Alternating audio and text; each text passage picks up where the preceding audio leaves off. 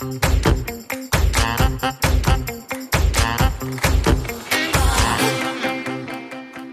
Willkommen zu einer neuen Folge des Finanzhelden-Podcasts Schwungmasse. Ich freue mich, dass du auch heute wieder eingeschaltet hast zu einer tollen Folge, auf die ich mich schon lange freue. Mein Name ist Katharina und meine Leitung geht heute nach Pferden in eine Keksfabrik zu Anita Freitag-Meyer. Sie ist Inhaberin und Geschäftsführerin von zwei Keksfabriken und darüber werden wir noch im Detail sprechen. Sie hat die Nachfolge ähm, in dem eigenen Unternehmen mit 36 Jahren angetreten. Also du hörst schon, wir sprechen über das Thema Familienunternehmen, ja, Führung eines Unternehmens generell.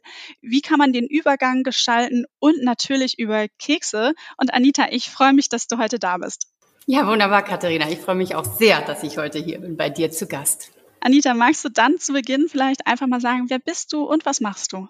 Ja, gerne. Ja, mein Name hast du schon genannt, Anita Freitag-Meyer. Ich bin 51, lange schon verheiratet, schon über 25 Jahre und wir haben zwei Kinder, die sind schon erwachsen. Einen Sohn mit fast 25, eine Tochter mit fast 24 und beruflich bin ich seit 30 Jahren bei uns im Familienunternehmen tätig. Das ist schon eine lange Weile und ich habe es ja eben im Intro ganz kurz auch gesagt, du bist ja auch im Unternehmen die Nachfolge angetreten und wann war dieser Schritt eigentlich für dich klar? Wann hast du gesagt, ich möchte den Schritt gehen und da auch wirklich die Nachfolge antreten? Also ich bin älteste von drei Schwestern und ähm, ich, äh, es war bei uns in der Familie eigentlich immer klar, eine muss es ja machen. Das ist so wie der älteste Sohn auf dem Bauernhof, bin ich die älteste Tochter in der Keksfabrik und da hat schon meine Oma immer äh, mir mit auf den Weg gegeben, äh, dass diese Erwartungshaltung doch ziemlich klar ist, dass ich das mal machen soll. Und meine Eltern genauso, mein Vater auch. Und das hat mir relativ äh, stark zugesetzt, als ich ja kleines Mädchen war, als ich Teenager war, weil man mir damit so die Wahlmöglichkeiten im Grunde gar nicht gegeben hat. Und und äh, mein Weg so vorbestimmt schien, und das hat mich ähm, als junge Frau doch recht stark belastet, so dass ich mich auch mal versucht habe, da auszubrechen, andere Wege zu gehen. Ähm, habe dann ein kurzes Volontariat gemacht beim Springer Verlag in der Hörzu-Redaktion. Das war eine sehr nette Erfahrung, aber ich habe da doch gemerkt, dass in mir dieses Unternehmerinnen-Gehen schlummert, dass ich als Kind, äh, die das eben aufgewachsen ist in einer Unternehmerfamilie, doch ähm, sehr stark geprägt bin auch von Führungsverantwortung, von ja ja auch dem Willen nach gestalten zu können und auch frei gestalten zu können. Und so habe ich mich nicht in einer Angestellten-Situation gesehen, sondern habe gedacht, ich wäre ja schön dumm, wenn ich es nicht versuchen würde, diese Nachfolge anzutreten. Und ähm, ja, so bin ich dann mit 18, 19 doch selber auch ähm, ja zu dem Schluss gekommen, dass ich das versuchen möchte und bin dann nach einem Jahr, also nach dem Abi war ich ein Jahr in Paris der Sprache wegen und bin dann in unseren Familienbetrieb eingestiegen als Lehrling. Ah, okay. Also du hast wirklich richtig von der Pike auf äh, sozusagen dann euren Betrieb auch nochmal kennengelernt, weil ich sag mal, sicherlich kanntest du den Betrieb ja schon von Kindesbeinen an, oder? Oh ja, ich bin Rollschuh gelaufen durch die Produktion. Äh, wir haben ach, wir haben, wir haben gespielt in der Produktion. Meine Mutter, meine Oma, mein Vater, meine Tante, es waren ja alle hier tätig. Und ähm, ja, so habe ich immer eine arbeitende Mutter auch gehabt. Und wenn sie nachmittags hier das äh, Produktionsprogramm für den Folgetag geschrieben hat, dann haben wir unten in der Produktion gespielt, was heute natürlich so nicht mehr möglich wäre. Aber so sind wir groß geworden. Mich kannte jeder äh, von unseren Mitarbeitern. Ich kannte alle beim Vornamen. Das war Olga, das war Else. Und ähm, ja, die haben uns mit, mit großgezogen quasi die, die Leute in der Keksfabrik. Und ja, natürlich kannte ich den Laden äh, immer schon, das Teil der Familie.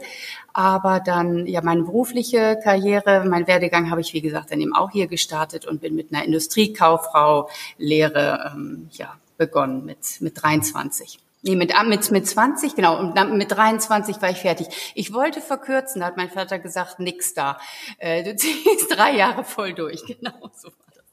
Alles klar. Was glaubst du denn, wie wichtig äh, war es denn auch für, für die Mitarbeiterinnen und Mitarbeiter, dass du wirklich, ja, ich sage jetzt mal, unten anfängst und äh, dein Vater hat ja dann anscheinend wirklich sehr darauf äh, bestanden. Meinst du, das hat dir eine Akzeptanz auch in deiner Führungsrolle geholfen? Ich glaube schon. Ähm, dieses von der Pike auf zu lernen und auch äh, meinen Vater als Lehrmeister gehabt zu haben, ähm, dass mein Vater sich intensiv um meine Ausbildung gekümmert hat. Wir haben wirklich elf Jahre lang, Tag für Tag, Stuhl an Stuhl, ähm, Seite an Seite haben wir hier zusammengearbeitet. Der hat meine Hand in den Waffelteig gehalten und gesagt, so muss er fließen, so muss die Konsistenz sein, so ungefähr. Und der hat auch vor nichts Halt gemacht, was, ähm, wir sind ein sehr technisch, äh, ein industrieller Laden. Wir produzieren hier an dem Standort Pferden 130, 100 bis 130.000 Kilo Kekse jeden Tag, also äh, in Tonnen gesprochen eben 130 Tonnen, etwa 12 Millionen Stücke Kekse und Waffeln jeden Tag.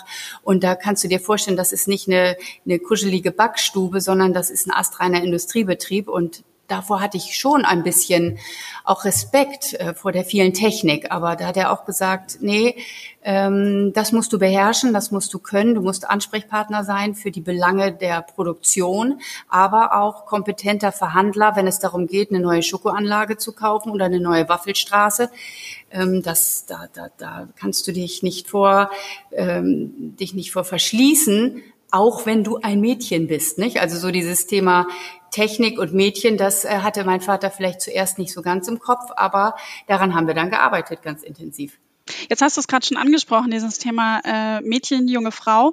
War das denn ähm, in, in, in der Fabrik sozusagen irgendwie Thema für die Mitarbeiterinnen und Mitarbeiter, dass da jetzt eine, eine Frau die Nachfolge antritt und an Spitze geht? Weil ihr seid ja schon stark produzierendes Gewerbe. Warst mhm. du und dann noch die Frage angeschlossen, die erste und bist dann jetzt einfach wieder sichtbarer oder war das einfach überhaupt gar kein Thema, was ja wünschenswert wäre? Äh, nein, war tatsächlich überhaupt kein Thema, weil meine Oma, die auch Anita heißt, ähm, die, ähm, die ist sehr jung ähm, Witwe geworden mit 39 und ist dann war immer schon am Aufbau des Betriebes beteiligt. Ich bin also die dritte Generation. Meine Großelterngeneration hat den Laden gegründet, in einer angefangen in einer kleinen Brot- und Kuchenbäckerei und ist dann den Schritt gegangen zu einem Industrieunternehmen. Und meine Oma war schon immer eine sehr ähm, aktive Unternehmerin. Also die hat war die schnellste am Band, wenn es da wenn es darum ging, äh, Schokowaffeln einzubeuteln. Die war aber genauso elegante Dame, wenn es hieß, ähm, den Vertrieb zu machen. Also die war so ein Tausendsasser und ähm, ein großes Vorbild für mich und aber auch für unsere Leute. Die hatten ein ganz großes Standing und eine riesen Akzeptanz und deshalb war das auch äh, nicht schwer, da als Frau bei uns im Unternehmen Fuß zu fassen. Und meine Mutter auch, immer aktiv, Jahrzehnte. Also ja schon wirklich, ihr lebt das bei euch in euren Betrieben, äh, wo andere noch wirklich stark dran arbeiten. Und da sieht man ja, ähm, es, es funktioniert und, und kann passen. Jetzt hast du vorhin von diesen Unmengen an Keksen gesprochen, ähm, 12 Millionen Kekse pro Tag. Und ich denke die ganze Zeit, oh Gott, wie lecker und wie viele. Ähm, ähm, was für Kekse produziert ihr und für wen produziert ihr Kekse? Und vor allen Dingen, wie viele Menschen ähm, arbeiten in deinen Fabriken? Also ähm, immer wenn ich diese Zahl nenne, 130 Tonnen am Tag und in meinem zweiten Standort jetzt bis zu 70 Tonnen, äh, kommen, sind nochmal dazugekommen seit November letzten Jahres. Wenn ich diese großen Mengen nenne, dann kommt immer die Frage, oh, welche Marke steht denn dahinter? Und ja, vielleicht ist einem hier und da schon mal die Marke Hans Freitag im Supermarkt begegnet, ähm, aber ganz sicher sind wir keine klassische Marke in den Köpfen der Verbraucher, weil wir ein Handelsmarkenlieferant sind. Das kennt ihr alle. Ähm, ich will jetzt gar keine Marken nennen, aber ähm, die Handelsmarke ist entweder die weiße Linie oder No Name, sagen manche auch, Private Label im Fachjargon genannt so dass ich wirklich ähm, mit Fug und Recht behaupten kann, wir sind in jedem deutschen Lebensmittelhandel, Supermarkt, Discounter zu finden. Nur weiß man oftmals nicht, dass es aus meinen Fabriken kommt, weil der Absender des Handelskunden draufsteht. Da steht meinetwegen Edeka Hamburg drauf oder Rewe Köln und ähm, ja nur in den seltensten Fällen hergestellt für von Hans Freitag zum Beispiel. Also das ist das ganz große Spielfeld, auf dem wir uns bewegen, ist die Handelsmarke. Aber diese 200 äh, Tonnen Kekse pro Tag, die können wir in Deutschland hier nicht alleine essen. Also wer, wer isst denn da noch mit? Ja, also das, das, das könnten wir schon. Da gibt's noch viel mehr. Wir sind ja wirklich nur ein kleiner bis mittlerer Player am Markt, aber ähm, wir sind in über 50 Ländern weltweit aktiv, ähm, wirklich auf jedem Kontinent und haben das über viele Jahre sukzessiv aufgebaut. Ähm, Europa ist dabei ein Schwerpunkt, aber genauso äh, Südkorea, Amerika, Kanada, ähm, ja, eigentlich äh, weltweit. Brasilien war ein starkes Wachstumsland für uns die letzten Jahre. Da bin ich immer sehr rege dran interessiert, dass wir uns eben nicht nur hier auf den deutschen Lebensmittelhandel konzentrieren, der sich ja auch, ähm, ich sagte eben schon das Wort konzentrieren, der sich ähm, äh, sehr verkleinert hat als ähm, Anbieter, äh, für mich als Anbieter, weil ähm, es gibt sehr, sehr viele Zusammenschlüsse die letzten Jahre und so habe ich nur noch eine Handvoll deutscher Kunden, die wirklich das Marktgeschehen dominieren. Und, und auch um das Risiko zu streuen natürlich. So, ähm, nicht? so, so, so habe ich äh, mehrere Standbeine in vielen verschiedenen Ländern. Du sagst, das ganze Geschäft, das verändert sich und auch Thema Zusammenschlüsse. Du hast es angesprochen. Ihr habt eine zweite Keksfabrik äh, gekauft, Heidekeks.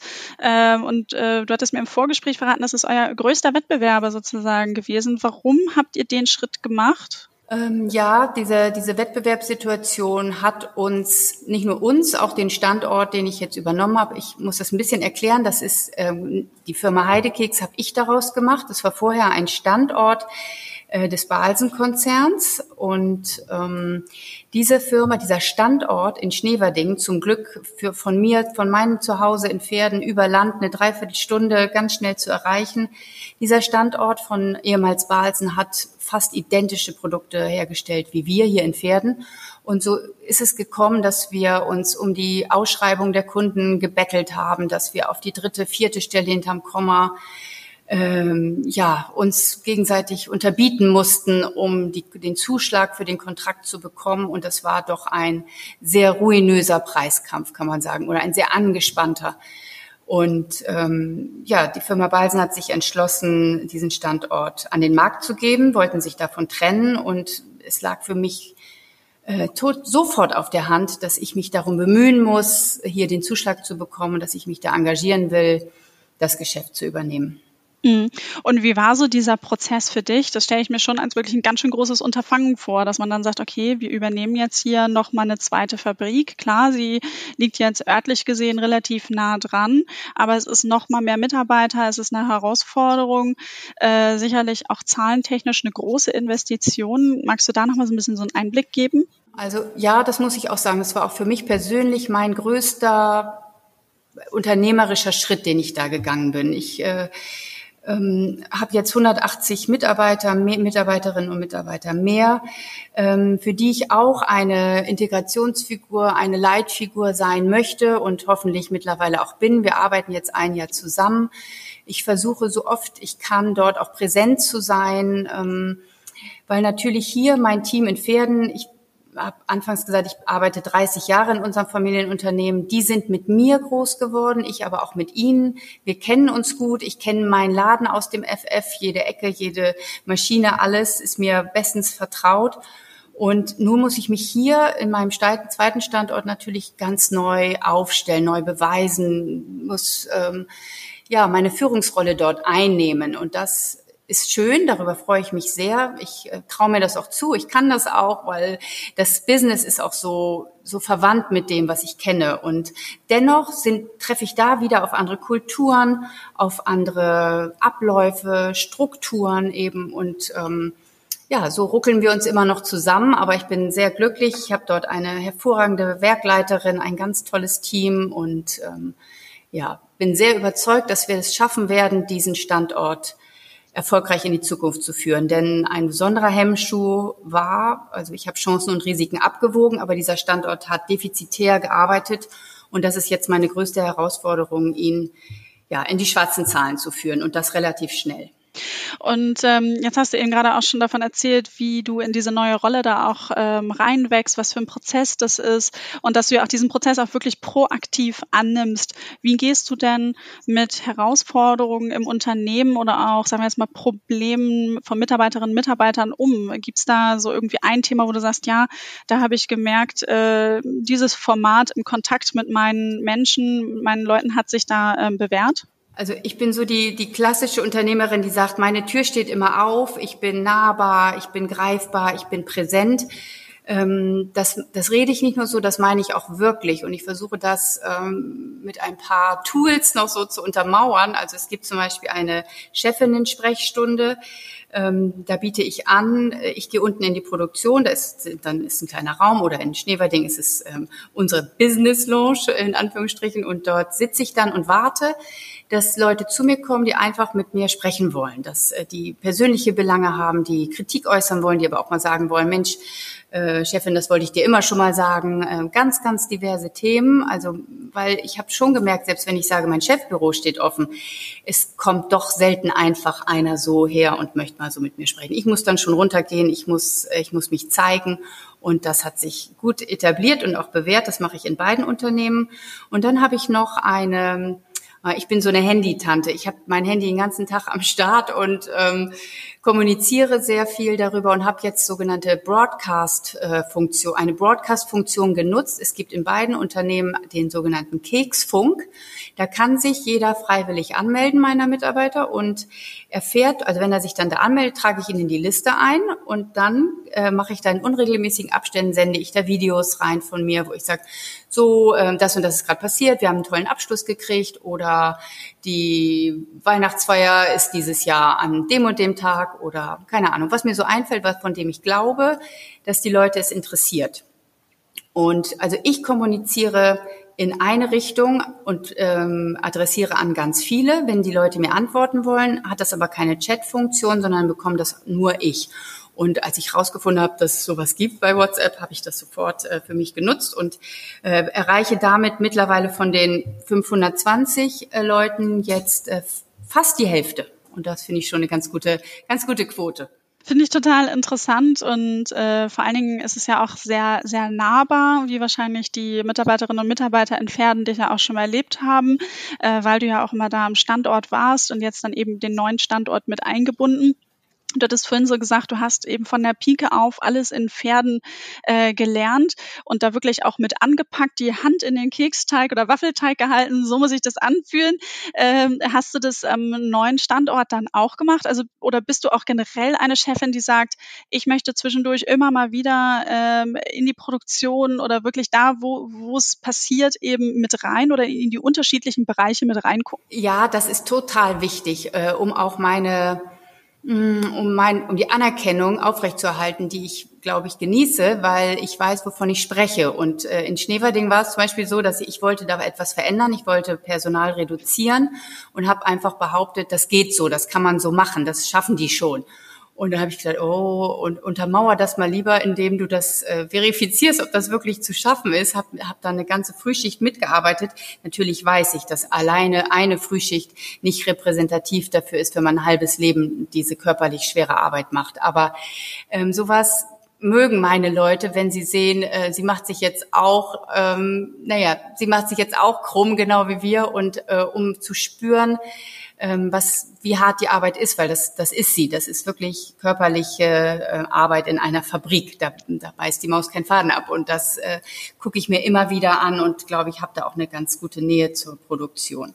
Äh, ich müsste das noch viel, viel mehr tun, aber äh, mit den gewachsenen Aufgaben kann ich das im Moment gar nicht leisten.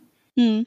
Ja, du sagst, es sind ja wirklich viele Themen, wo du halt eben äh, Einblick hast, wo du für zuständig bist und äh, da ja auch mit dran bist. Und vorhin hattest du so ein Thema angesprochen, die Lebensmittelindustrie, die verändert sich. Und was ich jetzt so als Verbraucherin wahrnehme, ist auch häufig dieser Trend zu ähm, ja weniger Zucker und das ist dann irgendwie Thema nachhaltige Rohstoffe und so weiter und so fort und wie sie Verpackungen sind das auch Themen, wo ihr sagt, ja, die beschäftigen uns auch stark, da müsst ihr euch auch verändern und irgendwie auch von Zeit zu Zeit neue Wege gehen?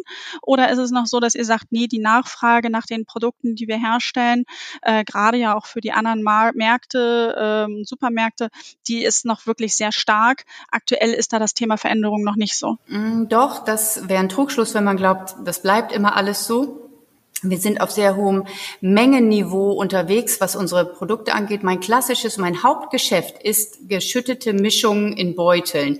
Das kennt ihr vielleicht alle. Manche sagen, es ist ein Oma-Produkt, das gab es schon immer.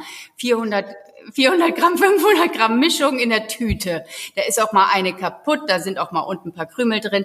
Aber, und das ist jetzt auch, wir, wir befinden uns nicht nur durch Corona in wahnsinnig bewegten, bewegenden Zeiten, auch in meiner Firma ist, ist so viel gerade im Umbruch. Und eines der großen Meilensteine, die mich aktuell begleiten, ist, der Ladenverkaufspreis von 99 Cent auf 1,19. Er ist nach 30 Jahren, Katharina, zieh dir das rein, seit 30 Jahren hat es bei uns keine Veränderung des Verkaufspreises am Regal gegeben. Als ich anfing mit Anfang 20, kostete die Tüte Gebäckmischung eine Mark 99 und da war 400 Gramm drin.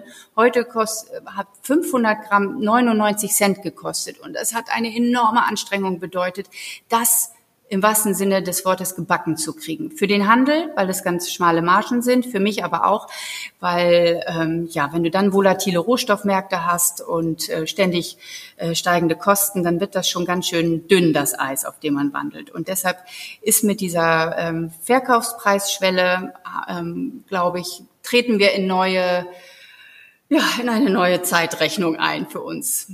Und das ist das ist ganz wichtig. Ja, ist ja, ähm, du hast es gerade angesprochen, äh, die, die Rohstoffpreise schwanken. Äh, wir haben aktuell ja nun wirklich auch ein recht äh, herausforderndes Umfeld. Wie ähm, hast du denn jetzt so bisher das Jahr erlebt und wo sagst du, okay, da sind aktuell unsere größten Herausforderungen und äh, das hat Corona auch für uns verändert? Hm. Äh, einmal wollte ich noch einen kurzen Schritt zurück, weil du hattest mich ja gefragt, ob ich auch Herausforderungen habe in Sachen äh, neue Produkte, verändertes Verbraucherverhalten. Genau, da fällt mir auch noch was zu ein, weil ähm, ja, das nehmen wir durchaus wahr. Unser Hauptgeschäft ist, sind diese Discount-Mischungen. Da spielt Nachhaltigkeit und so weiter nicht die ganz große Rolle, obwohl auch wir Schokolade einsetzen, die fair gehandelt ist, ähm, äh, Pflanzenfette, Palmöl aus ähm, äh, nachhaltigem Anbau und so weiter. Das auch, auch das implementieren wir schon in die Standardprodukte. Wir entwickeln aber gerade eine, eine kleine Bio-Range, auch unseren Expertenstatus in Sachen Mischung auch auf Bio auszuweiten, weil wir glauben, dass wir viele Verbraucherschichten gar nicht erreichen, die ähm, ja, die andere Ansprüche haben. Junge mhm. Frauen, mhm. Mütter, die sagen, ich gucke mir schon die Nährwerttabelle an, ich gucke mir die Nährwerte an. Ist das Clean Label? Werden hier Aromen eingesetzt? Gibt es eine E-Nummer oder was weiß ich, äh, solche Dinge, die ich einfach nicht haben will in meiner, in meiner Süßware. Und ähm, dem sind wir gewappnet. Wir entwickeln da gerade was und da sind wir immer ja auch, auch dran. Da. Also Keksneuerungen gibt's demnächst dann auch aus Pferden wieder und Schneeberding. Ja, das ist so. Das ist nicht immer einfach, den Keks neu zu erfinden, aber äh, ich habe schon mit Superfoods gebacken. Ich habe gerade einen Hanf-Cookie äh, für Lidl am Start. Wir haben äh, ja, wir sind da immer offen. Wir machen jeden äh, jeden Versuch mit, was äh, verspricht, ein Geschäft zu werden. Und ähm, ja, ich denke, da haben wir ein ganz reges Entwicklerteam auch bei uns im Haus. Ja, danke für den äh, Einblick. Äh, jetzt bin ich gespannt, weil also ich muss ja gestehen, und das merkst du vielleicht auch, ich bin eine Keksliebhaberin und als du eben die ganze Zeit von dieser Mischung gesprochen hast, habe ich schon gedacht, oh Gott, wie gerne hätte ich jetzt eine, weil da gibt's auch diese, diese na, vielleicht sollte ich heute einfach im Supermarkt nochmal wieder welche mitnehmen, aber es gibt ja diese Stäbchen mit dieser Füllung drin und weil man hat es doch immer, man isst, ja genau, man isst halt immer seine Lieblinge erst raus und am Ende versucht man den Rest dann irgendwie zu verteilen oder den isst man dann halt auch nochmal.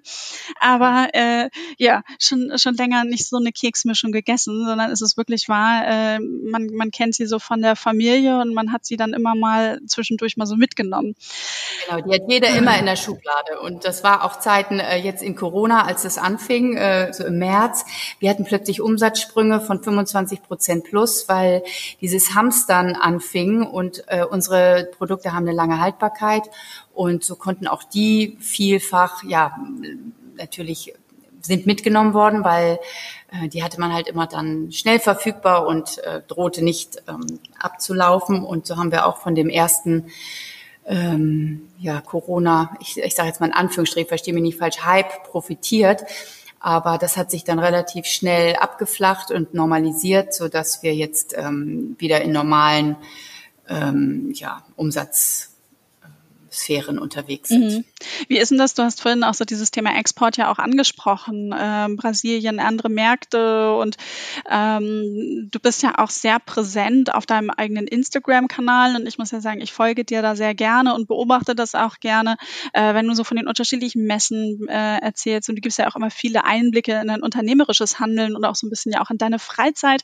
Ähm, und da hat man ja schon gesehen, du bist viel auch unterwegs gewesen. Das wird jetzt nicht so möglich sein, aber wie ist denn das so grundsätzlich dann mit den anderen Märkten? Ist, gestaltet sich das jetzt schwierig in den Verhandlungen, äh, Lieferungen? Ähm, ja, was sind da so ein bisschen die Herausforderungen? Mhm. Ja, kurz, kurz vor Corona ähm, hatte ich noch einen Flug nach Brasilien gebucht. Ich äh, habe eben schon gesagt, das ist einer unserer Wachstumsmärkte. Das, da haben wir sehr große Erfolge gehabt in den letzten zwei Jahren. Jetzt natürlich, Brasilien hat ein enormes Währungsproblem, hat ein ja, politisches und auch ein Corona-Problem. Da haben, leiden wir gerade sehr. Äh, die Umsätze gehen sehr stark zurück. Dann haben wir mit US-Einfuhrzöllen auf deutsche Keks und Waff Kekse und Waffeln zu kämpfen. 25 Prozent Einfuhrzölle auf unsere Produkte. Damit ist quasi das US-Geschäft komplett zum Erliegen gekommen. Äh, das ist schwer. Natürlich keine Messen, keine Präsenzveranstaltungen, wo wir neue Kunden akquirieren können. Das fehlt mir alles sehr, muss ich sagen. Ich, wir haben viele internationale Messen besucht, um dort neu, an neue Kunden zu kommen. Wenn unser Exportanteil beträgt 30 Prozent und das wird fast alles über die Messen generiert. Das ist sehr, sehr zum Erliegen gekommen. In China hatte ich auch ein Problem. Da hatte ich einen äh, Importeur, das war ein Staatsbetrieb, den haben sie einfach vom Markt genommen. Dann musste ich über E-Mail, nicht ich, sondern mein Exportmanager hat, äh, hat einen neuen Importeur gesucht für China und das alles nur äh, digital. Das war schon eine starke Herausforderung. Also da ist uns auch einiges weggebrochen im Export. Aber ich, naja, ich bin immer, du hast mich vorhin gefragt, wie ich mit Herausforderungen umgehe. Grundsätzlich immer positiv denken. Und ähm, ich denke immer, es geht, jeden Tag geht wieder die Sonne auf und äh, es hilft ja nichts. Ähm, wegducken gilt nicht. Ähm, und ja, man muss alles besprechen, für alles eine Lösung finden. Ja, und darf den Mut nicht verlieren. Mhm. Ja, das ist äh, eine gute Einstellung. Ich glaube, die äh, kann man sich so ein bisschen abspeichern und, und mitnehmen. Und ähm, im Intro habe ich so ein bisschen gesagt, ich wollte mit dir auch darüber sprechen. Ihr seid ein Familienunternehmen. Ähm, du hast von deinen beiden Kindern erzählt. Also die nächste Generation steht ja sozusagen in den Startlöchern. Äh, theoretisch ist es denn auch so, dass deine Kinder sagen, ja, wir möchten auch in den Familienbetrieb einsteigen? Ja, und das muss ich wirklich sagen, das ist meine größte Freude, dass das so ist, ohne dass ich jemanden gepusht hätte. Also um das nochmal zu sagen, mein Mann ist nicht bei mir im Unternehmen tätig, ähm, aber natürlich alles, was Familie angeht, ziehen wir da an einem Strang und keiner hat jemals die Kinder in diese Richtung gepusht. Ich glaube, das kann ich für mich positiv verbuchen, dass ich immer vorgelebt habe, dass, ähm, dass es mir die größte Erfüllung und Freude ist, diesen Betrieb zu führen und dass es mir nie eine Bürde war oder mir schlaflose Nächte bereitet, dass ich sehr ja, sehr viel daraus ziehe und schöpfe für mein persönliches Leben auch. Ich trenne ja auch nicht zwischen Privat und Beruf und ähm, denke immer, alles ist eins und alles muss ein gutes Leben ausmachen, in Summe gesehen. Und ähm, vielleicht kann ich meinen Kindern da, ja, etwas, habe ich da was vorgelebt, was sie inspiriert, äh, mir nachzutun. Und so bin ich sehr froh, dass mein Sohn jetzt schon angefangen hat bei uns. Der ist seit Juni im Unternehmen, der ist im Einkauf. Beide haben BWL studiert. Meine Tochter ist noch dabei, aber auch sie möchte kommen und ins, äh, uns im Unternehmen unterstützen. Das wird noch ein Weilchen dauern, aber wie gesagt, mein Sohn ist schon am Start und das geht sich sehr, sehr gut an. Da bin ich richtig glücklich drüber. Wie ist denn das so? Du hast vorhin ähm, ja schon erzählt, dein Vater hat wirklich ganz eng und äh, lange Jahre dann ja oder einige Jahre mit dir zusammengearbeitet. Äh, jetzt ist dein Sohn schon da. Ähm, er wird dann ja auch mit seiner Schwester zusammenarbeiten. Äh, sagen wir mal, sind ja unterschiedliche Themen, aber wie hast du die Zusammenarbeit mit deinem Vater erlebt? Weil ich hatte letztens ein Gespräch mit, mit einer Podcast, mit einem Podcast-Gast und sie hatte erzählt, sie hat ein Buch mit ihrem Vater geschrieben und die haben nochmal ganz neue Seiten aneinander kennengelernt und nochmal Dinge ganz anders ausdiskutiert und äh, angegangen. Ähm, natürlich ist so ein Buchprojekt kürzer als ein ganzes Unternehmen zu führen über Jahre, aber ich stelle mir das halt unglaublich herausfordernd und spannend vor, mit der Familie äh, zusammenzuarbeiten das zu schaffen und auch zu Hause abzuschalten, wenn man halt vielleicht mal im Job nicht einer Meinung war. Ja, da triffst du absolut den einen ganz wichtigen Punkt. Und ähm, ich auch ich habe erst meinen Vater wirklich kennengelernt, als ich hier mit mit 20 im Unternehmen anfing. Mein Vater war damals 44, also weit davon entfernt, äh, ins Rentenalter zu steuern und ähm, ein, dringend einen Nachfolger zu brauchen. Der hat aber von Anfang an gesagt, ähm, das Einzige, was mich interessiert, ist nicht, dass du hier irgendeinen Job lernst, sondern dass du von mir lernst, wie Chef geht. Ich sage das immer so ein bisschen platt, aber genau so war's. Und ähm, er hat sich sehr auf mich konzentriert ähm, und Familie ist immer auch Emotion, Familienbetrieb ist Emotion. Und so sehr ich selber davon profitiert habe und eine gute Unternehmensübergabe erfahren durfte, so sehr hat es aber auch in unserer Familie auch zu Konflikten geführt. Ich habe noch zwei Schwestern, ähm, die diese Chance nicht bekommen haben von meinem Vater. Und das ist etwas, daran arbeiten und knabbern wir eigentlich heute noch oder wir haben uns auch ein bisschen verloren darüber. Ich möchte da gar nicht so äh, tief drüber einsteigen, weil es natürlich die beiden betrifft. Aber das ist eine Warnung auch von mir an Familienunternehmer.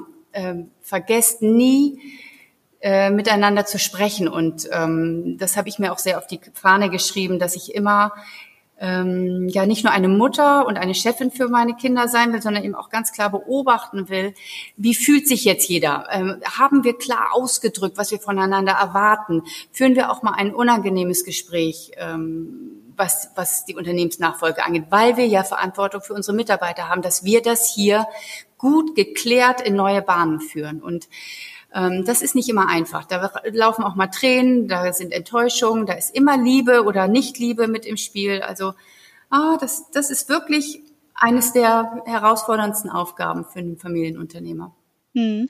Aber dennoch bist du ja so, dass du äh, ja sowieso für dein Unternehmen brennst und äh, man hat es ja auch eben sehr gemerkt, als äh, du eingestiegen bist mit der Antwort, dass dein Sohn jetzt ja auch schon mit an Bord ist, dass dich das sehr glücklich macht und ähm, du möchtest ja auch gerne andere ermutigen dazu, den Schritt ins eigene Unternehmen zu gehen, äh, sozusagen eben da die Nachfolge anzutreten, ähm, weil ja auch gerade Familienunternehmen auch einiges bieten als Arbeitgeber. Wir hatten es so ein bisschen, als wir mal im Vorgespräch darüber gesprochen haben. Ich habe ja auch mal äh, sieben Jahre in einem Familienunternehmen gearbeitet. Ich gehörte zwar nicht zur Familie, aber irgendwie ist ja in so einem Familie inhabergeführten Familienunternehmen ist ja irgendwie jeder Familie. Man kennt sich einfach und es ist ja doch irgendwie was anderes. Wo würdest du sagen, das ist das Besondere ja eben an, an Familienunternehmen?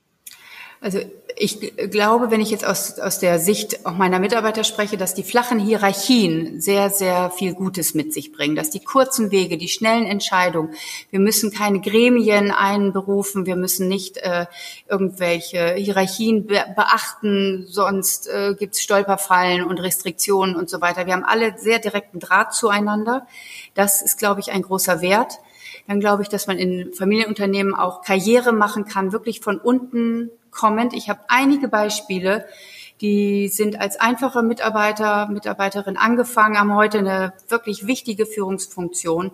Und das ist möglich, weil Menschen gesehen werden und ähm, ja, man nicht darauf äh, angewiesen ist, dass irgendwelche Zertifikate, Abschlüsse und so weiter zwingend notwendig sind, um den nächsten Step zu gehen. Das, glaube ich, ist, ist absolut ein Wert.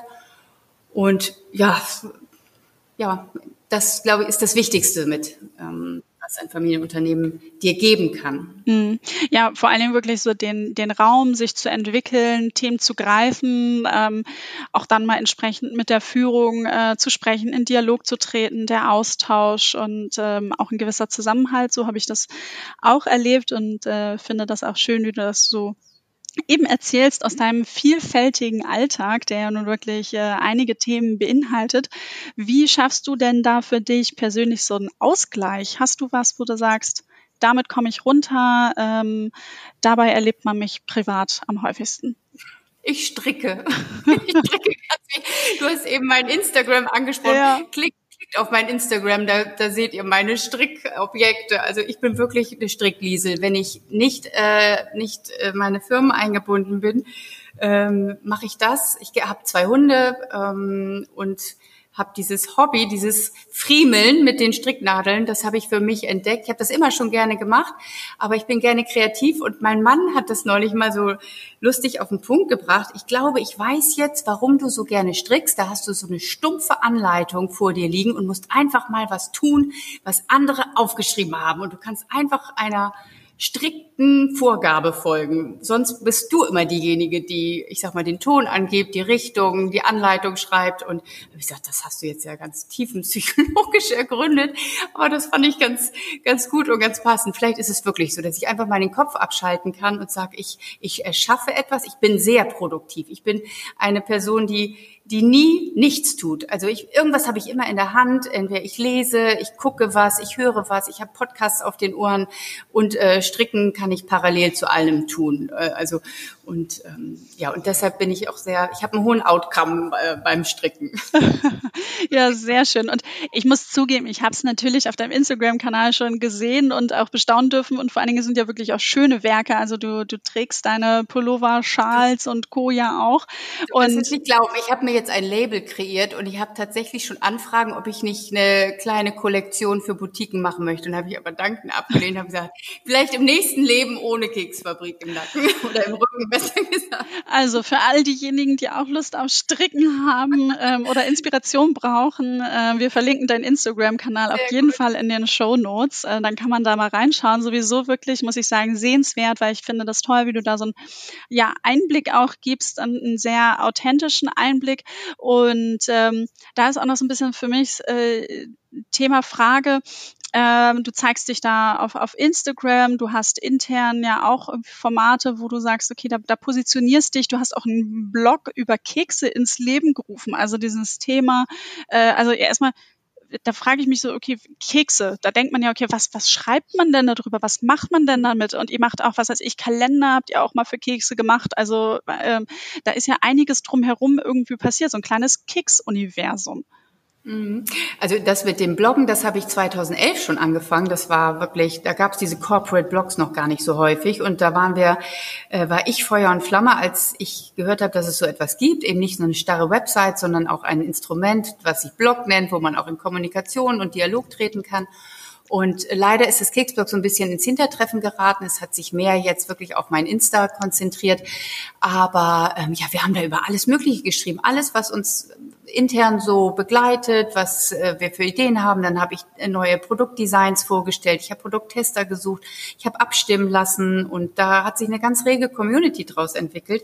Mittlerweile ja fehlt mir ein bisschen die Zeit und auch diese Konzentration hin zur Handelsmarke erlaubt mir das nicht mehr so, äh, weil über die Handelsmarken darf ich nicht kommunizieren. Das, die haben eben die, die Markenhoheit liegt da beim Handel, bei unseren Partnern und das geht mir im Moment so ein bisschen ab, aber wer weiß, ähm, ich habe immer Lust, über meine Keksbude zu sprechen. Und deshalb ähm, ja, bin ich da auch gerne offen und ich denke, ich vergib mir da nichts bei. Als ich damit anfing, haben meine Leute alle gesagt, oh Gott, was macht sie denn jetzt? Jetzt läuft sie mit der Kamera durch den Laden und filmt unsere Keksstraße und so. Und habe ich mir gedacht, ja, so what? Es wird sich ja jetzt nicht sofort die Konkurrenz äh, so genau das Gleiche in, in ihren Laden stellen oder mir alles abgucken. Ich war da immer ganz gelassen und habe gedacht, jeder kocht mit Wasser und äh, meine Güte ich, ich, hab da, da, ich, ich trage das Herz da auf der Zunge und wenn ich Lust habe, darüber zu reden, äh, dann passt das schon. Ja, das merkt man auch auf jeden Fall. Und Anita, ich muss sagen, das Gespräch hat mir wirklich sehr viel Spaß gemacht. Ähm, es sind einige Themen, über die wir äh, gesprochen haben. Und ähm, vielen lieben Dank für die ganzen Impulse. Aber zum Ende habe ich noch eine abschließende Frage an dich. Und zwar ähm, einen Impuls von dir an unsere Hörerinnen und Hörer. Äh, denn wir möchten immer noch mal die Möglichkeit geben, welche Aufgabe möchtest du unseren Hörerinnen und Hörern vielleicht noch mal mitgeben und vielleicht auch als Botschaft verpackt? Ich reflektiere im Moment sehr viel selber über mich und ich stelle fest, ich muss lernen, noch besser zuzuhören. Vielleicht fangen wir damit alle mal ein bisschen an. Ich habe, ich meine immer, ich muss auf alles eine ganz schnelle Antwort haben. Ich unterbreche manchmal auch Leute. Ich, ich kenne manchmal schon die Antwort vor der Frage und ich, dann nehme ich mich zurück und das ist so meine Lernübung. Vielleicht geht es der einen oder anderen auch mal so zu sagen, hör doch einfach mal zu oder nimm dich ein bisschen zurück. Also das ist mein, meine Aufgabe für die nächste Zeit. Und vielleicht betrifft das die eine oder andere auch. Das finde ich ist eine gute Aufgabe, Anita. Ich danke dir erst einmal äh, ganz herzlich für das ganze Erzählen an dieser Stelle. Ich fand es nämlich wirklich sehr spannend. Und bei dir, liebe Hörerin, möchte ich mich an dieser Stelle fürs Zuhören bedanken und hoffe, dass du auch in die nächste Folge wieder einschaltest. Anita, bis bald. Tschüss.